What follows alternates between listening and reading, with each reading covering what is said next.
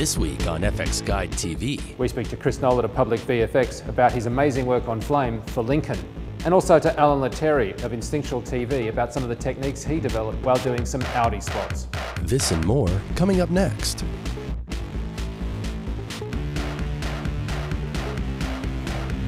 Hello and welcome to FX Guide TV. Now in the past, our nuke production tutorials have proven to be a huge success, so we figured we'd do one for Flame.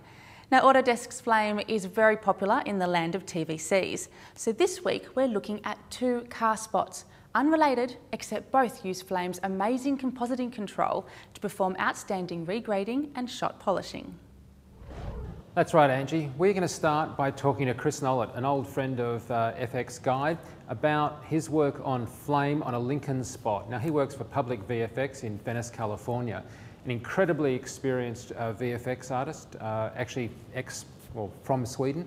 Um, we've known his work for years, and I think it's really great because Flame is such a brilliant finishing tool. I mean, honestly, me personally, one of the greatest tools ever made in the, in the world of VFX, and so nothing, I think, illustrates how well it can be used for finishing spots than the work that we're about to see from Chris and then from Alan after that.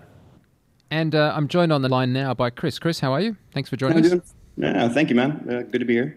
So, look, there's a lot of really good work that goes into any high end car spot, and uh, I thought it'd be really useful to have a look at how somebody really crafts a spot. And you actually recently worked on a, a great spot that we might be able to use as an example. Can you tell us about that? Yeah, it was the Lincoln campaign, the latest ones with John Slattery from Mad Men. Um, it was it was an interesting campaign because uh, it went above and beyond what you would call sort of the norm for look development on a on a spot.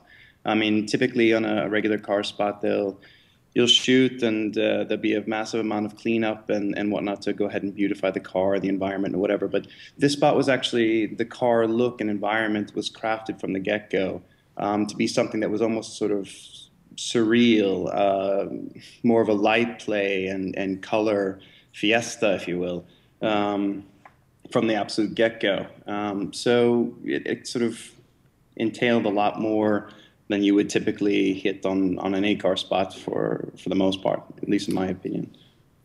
So this first shot, uh, you've color corrected and you've added a 3D grill. Why is that? Well, I mean, it's the, it's this going back to what we were saying before about the the sort of hyper uh, surrealistic sort of state of things. They light play being a really really important part for for Lincoln and for as, as a sort of a reoccurring theme for the actual spot. They they wanted to have little glints and and whatnot wherever they could whatever they could go ahead and get them. So the grill pass was sent to for going ahead and augmenting the actual uh, the pings that were actually shot and whatnot, just to add a little bit of uh, extra to plus it out, if you will. So, I mean, for for these kinds of, you know, for, for all the CG add-ons and, and little bits and pieces that we did light pass wise, the general sort of uh, methodology we employed was we lidared all of the cars, we did all of the model cleanup uh, in Maya, um, then went ahead and generated low poly and high poly count uh, models of the cars. Um, then they were all tracked and synthesized, uh, motion matched both the camera as well as registered the, the geometries of the car. Um, and then those models were sort of passed around between Flame and between Maya and Houdini in order to generate all the elements that were required for, for going ahead and doing this. So on, on, on this first shot, for example, what you're seeing is a whole ton of matte passes that are being generated at a flame using the geometry that was actually modeled uh, and from the LiDAR scans. So you can think of it as Flame basically generating hold-up mattes for 2D color correction combined with 3D with 3D elements generated in Maya, rendered in Mental Ray. Wow. I mean, as far as the 2D color corrections and whatnot were concerned, I mean, there was a there was a visual palette, a, a color lexicon, if you will, that was established in Photoshop um, quite early on. So, kind of knew what was we were going to have to do and where we were going to have to go. So. Well, for this next shot, the car's driving down what looks like a, either a set or a, certainly a low ceiling uh, environment. And mm. uh, walk us through the stages because it seems to be quite a lot of work done between this and the final shot. Yeah, this is kind of bananas. In fact, um, the, the, whole the exterior shots, which aren't in the breakdown, which you which are actually on on the spots, um, they were all shot at a place called the Salk Institute, um, and it was the first time ever a commercial has been shot at Salk. Um, it's it's a beautiful location. I mean, it's absolutely stunning. Uh, there's tons of travertine floors and, and buildings and whatnot, and it's it's it's just I mean it's just breathtaking. This it's a lot of light play in that location. But the one stipulation was that we weren't allowed to shoot the car actually at Salk. So uh, what the production team did was they went ahead and designed a, a sort of runway, I guess, if, if you will, um, that was in the sort of style of Salk, and then it was left up to us to go ahead and actually fill in the pieces to really make it feel like Salk. So the, what you're seeing in this particular shot is actually the is actually the set. Um, so I guess the, of course we start with the flat passes that we received from Telecine and whatnot. The shot was flipped in the edit, which this is kind of one of those ones where it's just on the surface always seems like such a simple thing, but we had to go ahead since you're seeing the back of the car. We had to take all the badges, flip them, take the license plate, flip them. The gas cap, of course, is on the other side of the car once you flip it, so we had to remove the gas cap. Um, so it's just you know that that stuff is more or less simple, simple projection uh, and paint onto the actual uh, low polycount geometry that we that we had taken from the lidar scans. Let's see, coming after that, yeah, and then of course during the breakdown you see the the, the motion matched geometry and the the cleaned up lidar scan of the car matched together. Uh, let's see. After that, the, the next thing that, that we really had to deal with for the most part on all of the shots of the car where you see this that were shot on the runway, if you will, um, was to go ahead and actually put in the the travertine texture on all the floors.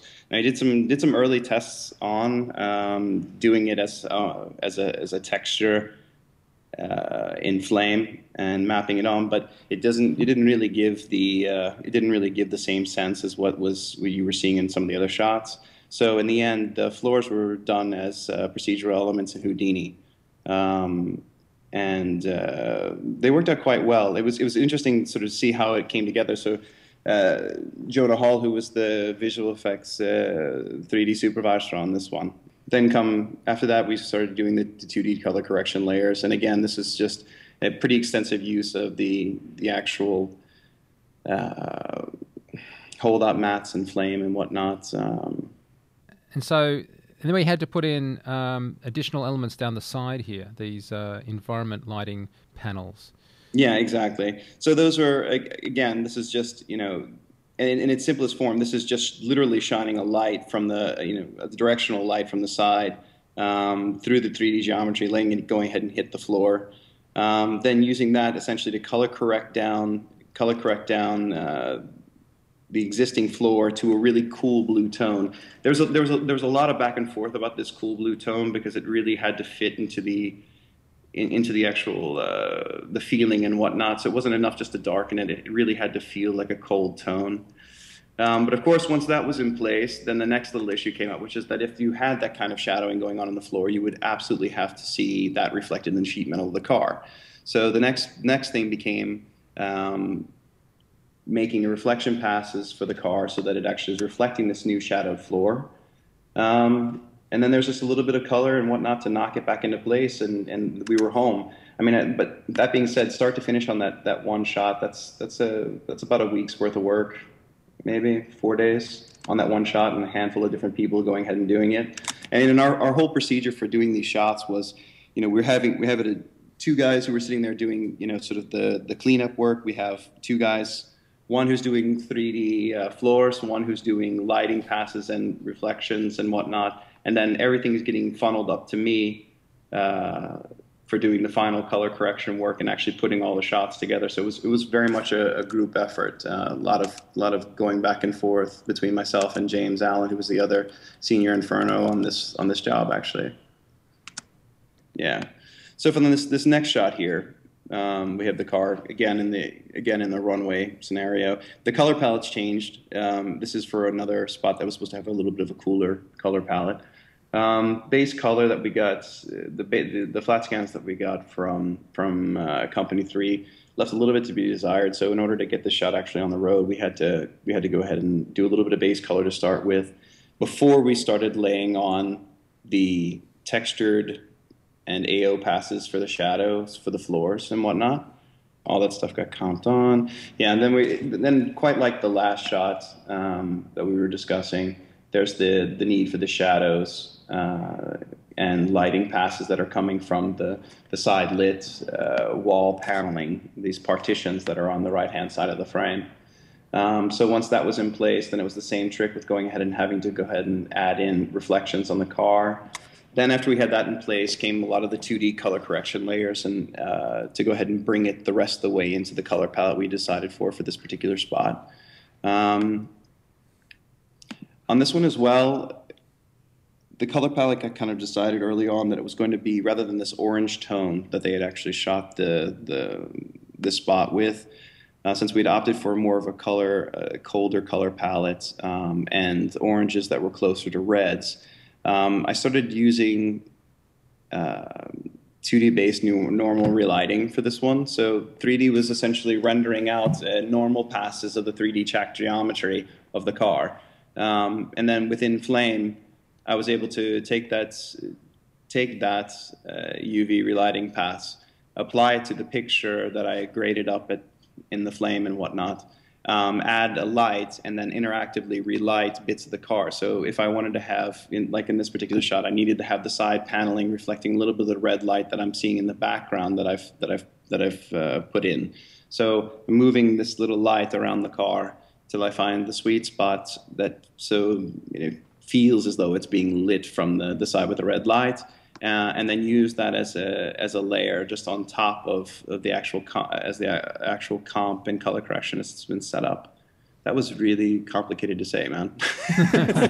like trying to explain normal relighting for people, so it's kind of rough. I would like to think that most people would probably know how it works, but at any rate, so with this with this normal with this normal map from the car, I mean that's been generated by CG, you can essentially create, uh, you know, shadows and, and and lighting, and then the power of it really became applying those different passes as uh, logical operations. So that you're not just adding on top of, you're actually, you know, in some cases subtracting green in order to give yourself red, which is I think is how I ended up doing this when all was said and done. Because rather than actually use a, a red light, I made a green a green pass and then subtracted that using logical operations to to get the color red and tonality that I was actually after.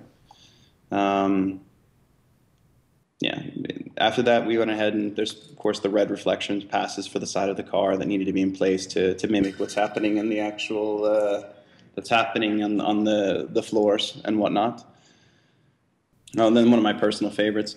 I mean, this this the show. A lot of it was very uh, was very gung ho. There was a lot of material that had to be shot. I think total there were oh god, well, I want to say that we did nine spots total in four weeks, which gives you kind of an idea of how the the production schedule must have been in order to get all the material required for this. So uh, during the editorial, there was a lot of things that got pointed out uh, as you know, sort of production misses. Like, not really misses, but they just there weren't time to always go ahead and script supervise certain certain aspects of the shoot. And this is a perfect example of one of those times where we have a car coming down the, the runway, and the previous shot and editorial and the, and the shot following, the the headlamps are actually on. So they weren't on, obviously, in this shot. So we had scanned the whole car, uh, and we had a, a, very basic lens assembly that we used to go ahead and you know turn on the lights, uh, the headlamps of the car. So that combined with a little bit of motion blur post mental ray. So yeah, so then adding on that lens assembly and uh, and whatnot, that sort of finished off that shot. So. Then moving on, we had this this rear end shot, and I, I actually I really like this shot. I think it's a, I think it's a good looking I think it's a good looking you know angle on the car, and, and the clients are really really happy with it. Um, again, from the, from the, the base plate, from the flat the flat pass, you can see that it was the, the very much the orange tonality that the whole campaign originally was shot with. And again, since we were going for green red, that needed to be sort of negated and, and moved into a colder direction. So the first step was was making that happen. Um, then again, we had the track geometry for everything. So once I generated, once I had to generated the normal passes for this, uh, for this actual shot, I was able to then go in and do normal base relighting to go ahead and have the tail end of the, of the car lighting red. So that we had this really nice and, you know, kind of subtle sort of juxtaposition of this really cold uh, greenish tone on the right hand side of the car and then red on towards the center and left. Um, works out quite well. And it's nice because it even pings it even pings that same sort of red on the edges of the uh, of the Lincoln logo, which was a which is a big thing for the creative team. They they love little details like that. So yeah, it came out pretty good. This last shot in the breakdown um, was just you know massive amount of a massive amount of color correction, 2D color correction. Um, again, using hold up mattes based on based on the low poly count geometry um, and the the match moved camera. Um, once the once the general look of it was approved and written off on, then came the, the sort of the icing on the on the cake. Uh, in terms of adding these really slow, deliberate uh, light pings going across the grill and across the uh, the Lincoln logo. Um, the Lincoln logo that was actually in the shot there was kind of falling out a little bit towards the tops and the bottoms. It was getting a little bit too black for uh, for the end client. They wanted to see more of it, so there was a, an, an additional uh, Lincoln logo that went over that, and then on top of that came a little bit of a red ping pass for for the logo, just to make it, you know, just to give it a little bit of uh, something extra. So, uh, I mean, in, in general, that's, I mean, that that was basically the process over nine commercials and uh, what was it roughly three four weeks four weeks so um, most of the work most of the work i would say went to the cars. Um, there are things that are in this break there are things that are in the final spots that i didn't actually just choose to put into this breakdown just because i thought it was uh, i kind of wanted to focus on what i think is for the most part, the the future of uh, of color correction in terms of what techniques are going to be, you know, become more sort of every day as uh, as the tech sort of develops and becomes even faster. I mean, it's I interesting, isn't it? Because there's a trend to, of course, saying that there's a lot more power in a color grading desk, but people forget that, in fact, the level of color grading you can go to when you have 3D geometry and projection and uh, full tracking is is vastly beyond anything that a that a, a desk can do. Oh, absolutely, absolutely. Well, well, what's also interesting is if you think about the way that this all could move forward. I mean, there's with, with the you know the level of power you're seeing from whether it's Lustre or Baselight or um, you know whatever whatever insert color correct their name here. Most of them have moved on to to GPU based pipeline grading. Um, they have support for doing these kinds of operations in the GPUs that they, they're actually using for doing the color grading. So one must wonder in the long run how long it's going to take before you start seeing you know, support for you know, normal relighting. Because I mean, if we are just talking about a pass, I mean, getting a normals pass for relighting a scene isn't, I mean, that's it's just an, a float EXR. So being able to plug that in and say, you know, normal relight based on that, I mean, that, that seems like something that would be a relatively uh, simple thing to go ahead and actually add into any kind of grading pipeline. Now, I mean, if you wanted to include geometry and whatnot, I mean, obviously that's something that would come further down the line. But again, it's not. We're not really talking about something that feels so so terribly complex. Um, and I, I, for one, would love to have, you know, say, if you were talking about typical color correction in uh, in the Resolve or or Baselight sort of style, the the ability just to go ahead and add a you know a normal a normal map or a UV positional pass or whatever, and just say, okay, you know, here's my here's my circle. I want my circle to follow these this set of UVs on this set of frames, and so all of a sudden you've got a power window that's capable of tracking in 3D space across an object which is non-planar. And things like that are, are very very interesting. And then of course they're right now they're resolved. Uh, they're they're reserved for the the nukes and the flames of the world, but I mean, one must wonder if how long it's going to take before these these sort of techniques actually wander their way into into 2D color. Well, thank you so much for taking time to uh, talk to us about it, and uh, congratulations on the spots. They're great. And oh, thank you, man. Obviously, uh, there's more to it than we've shown here, but this has been a great insight into kind of like cutting edge, uh, what it takes to do high end commercials grading. Thank you so much. No, my pleasure, Mike. Take care. All right, well now let's cross to Alan Latteri. Now he's a, a, freelance flame artist, though he works out of instinctual.tv if you want to look him up. And uh, this is a spot that he did for Audi, or rather, this is a spot that he kind of redid uh, because some of the techniques he's going to show you in this next section weren't actually used in the actual TVC itself. But um, this is an Audi car spot. It uses some really interesting techniques, and I think it's just a fascinating way that flame has extended out in recent times. So now this is a spot that you guys did at uh, Blind, but in fact, in reality, this was done in 3D. But you then came up with a way that you could approach the same problem inside Flame. Can you tell us about the spot? Yeah, definitely. So this is uh, spot for a new Audi. I think it's the A7. Um, that was uh, a European spot for theater projection. So they went to London to film the car, and they filmed it on a very large techno crane that was also on a dolly. Uh, they shot at a very high frame rate of 92 frames a second, and they also did the move very slow. Uh, and so by doing it slow with a very high frame rate on a long crane on a dolly, there was a lot of bounce in the, the crane. Um, it wasn't just like an up and down bounce, but there was some nodal kind of rotational bounce and some scaling going on. Uh, at first, I tried to do a bunch of 2D tricks and techniques to stabilize this camera and make it a usable move. Um, and I spent a little while on it, and I felt really confident I'd be able to get it. But because of the amount of error that was in the camera move, it just wasn't going to work in 2D. Uh, so working with the CG supervisor at Blind, uh, Hatem Ben Abdallah, uh, we devised a technique of reprojecting the footage onto a CAD model provided by the car company, and then recreating a whole new camera move.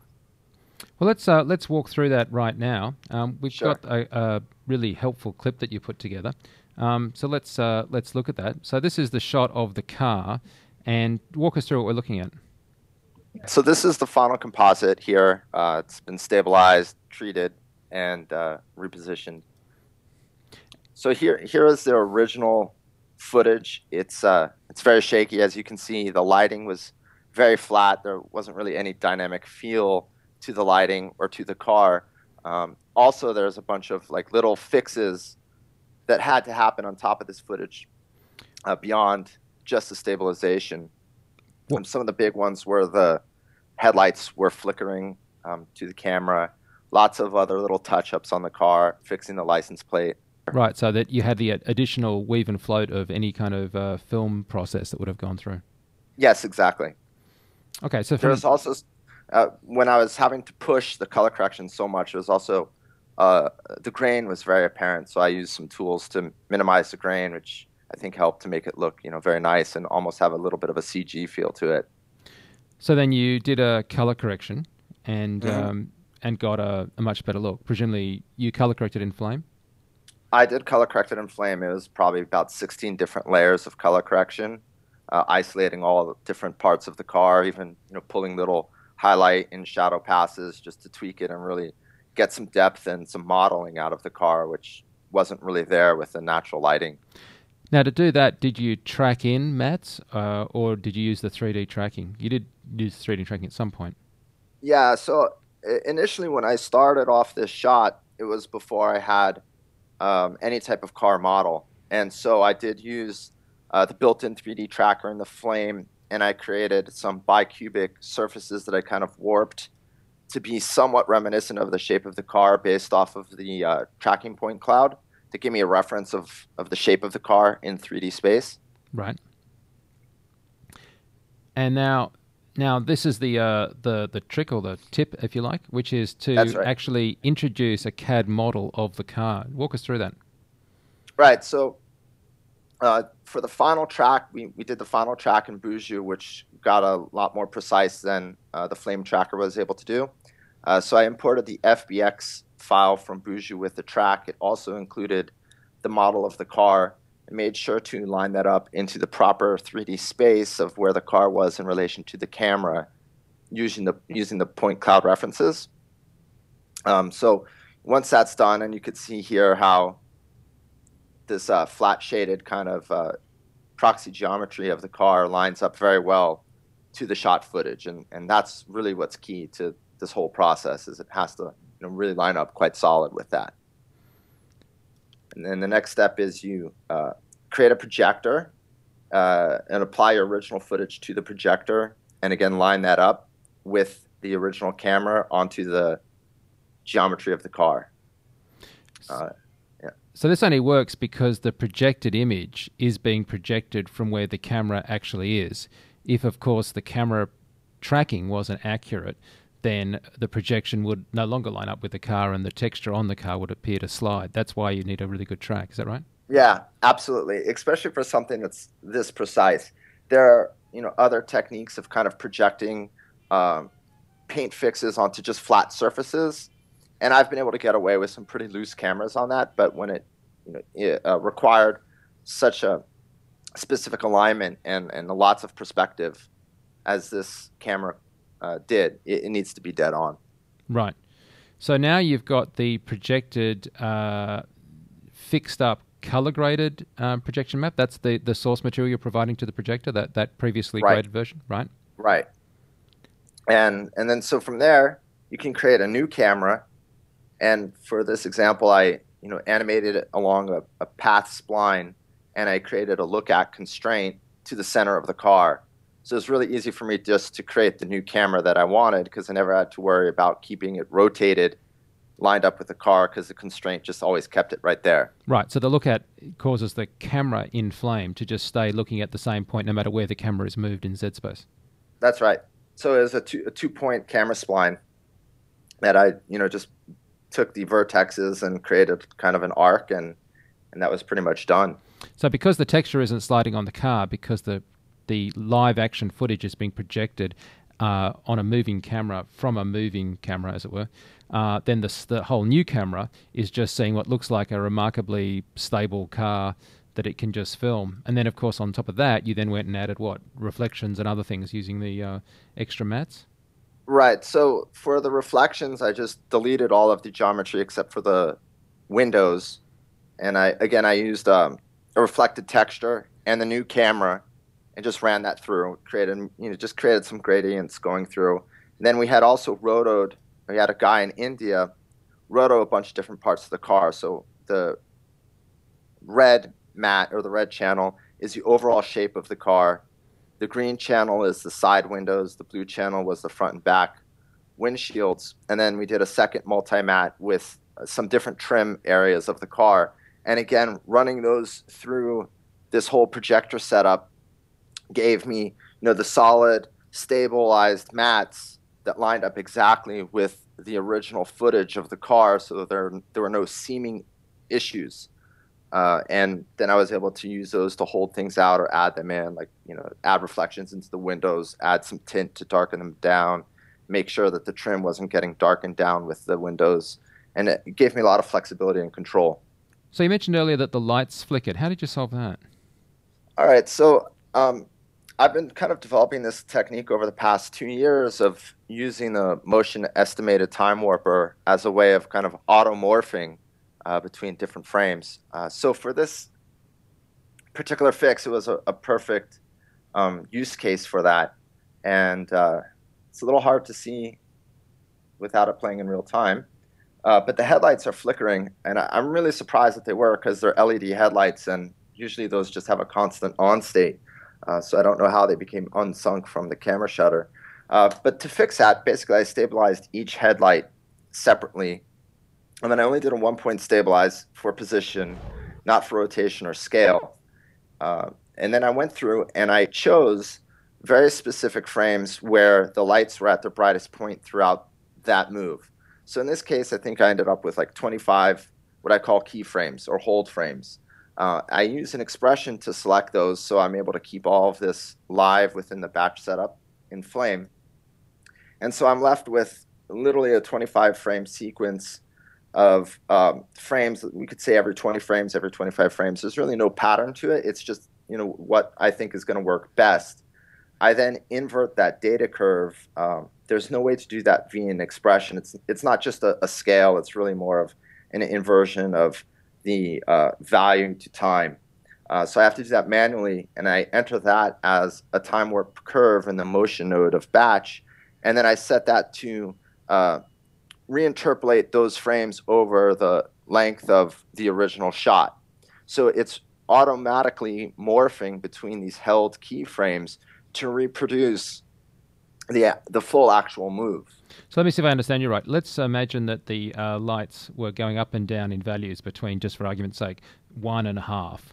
If you picked five or six frames where it was at one, and then got it to interpolate between all of those one frames, you'd miss it ever dipping down to a half, and so you'd basically Right. have the shape morphing over time, And of course, it would not know that it needs to dip in luminance values. so it would always keep the luminance at one, and therefore the lights have reduced and removed the flicker. Is that right?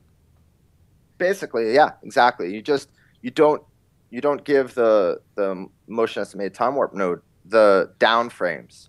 Right. So it's basically morphing between two good frames, and those two good frames might be 10 frames apart or 15 frames apart, or what you know whatever is necessary to to to get it there. Um, and that way, you just never have a bad frame. And as long as you have enough in between frames, the uh, automorpher does a great job, and you just can't tell that it's actually a morph and not just normal speed footage. And then presumably you then cut out a matte uh, of that new produced interpolated footage and stick it on top of the the faulty sort of flickering version. Right. Well, what you have to do is you, you have to basically invert the stabilization data to retrack this onto onto the original footage, and then yeah, you just use a matte to, to patch it in basically. Right, because you'd stabilize it, and if you didn't put that instability back in, it wouldn't line up.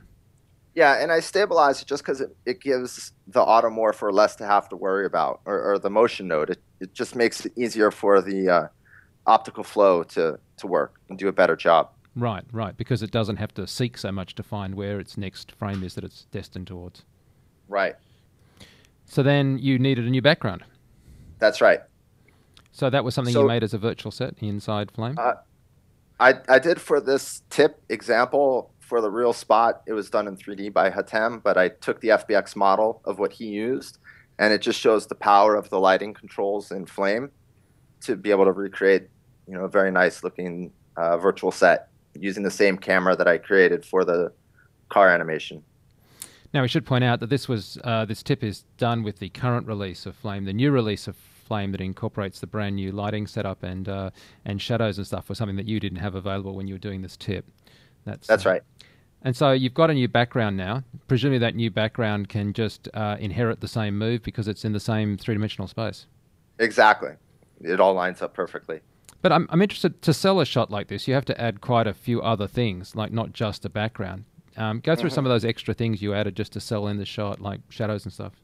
Right. So I added uh, two different layers of shadows. One was more of a broad overall shadow pass, and then there was a secondary, you know, uh, specific contact shadow pass. So you know, added those as two different layers, sweetened them a little bit.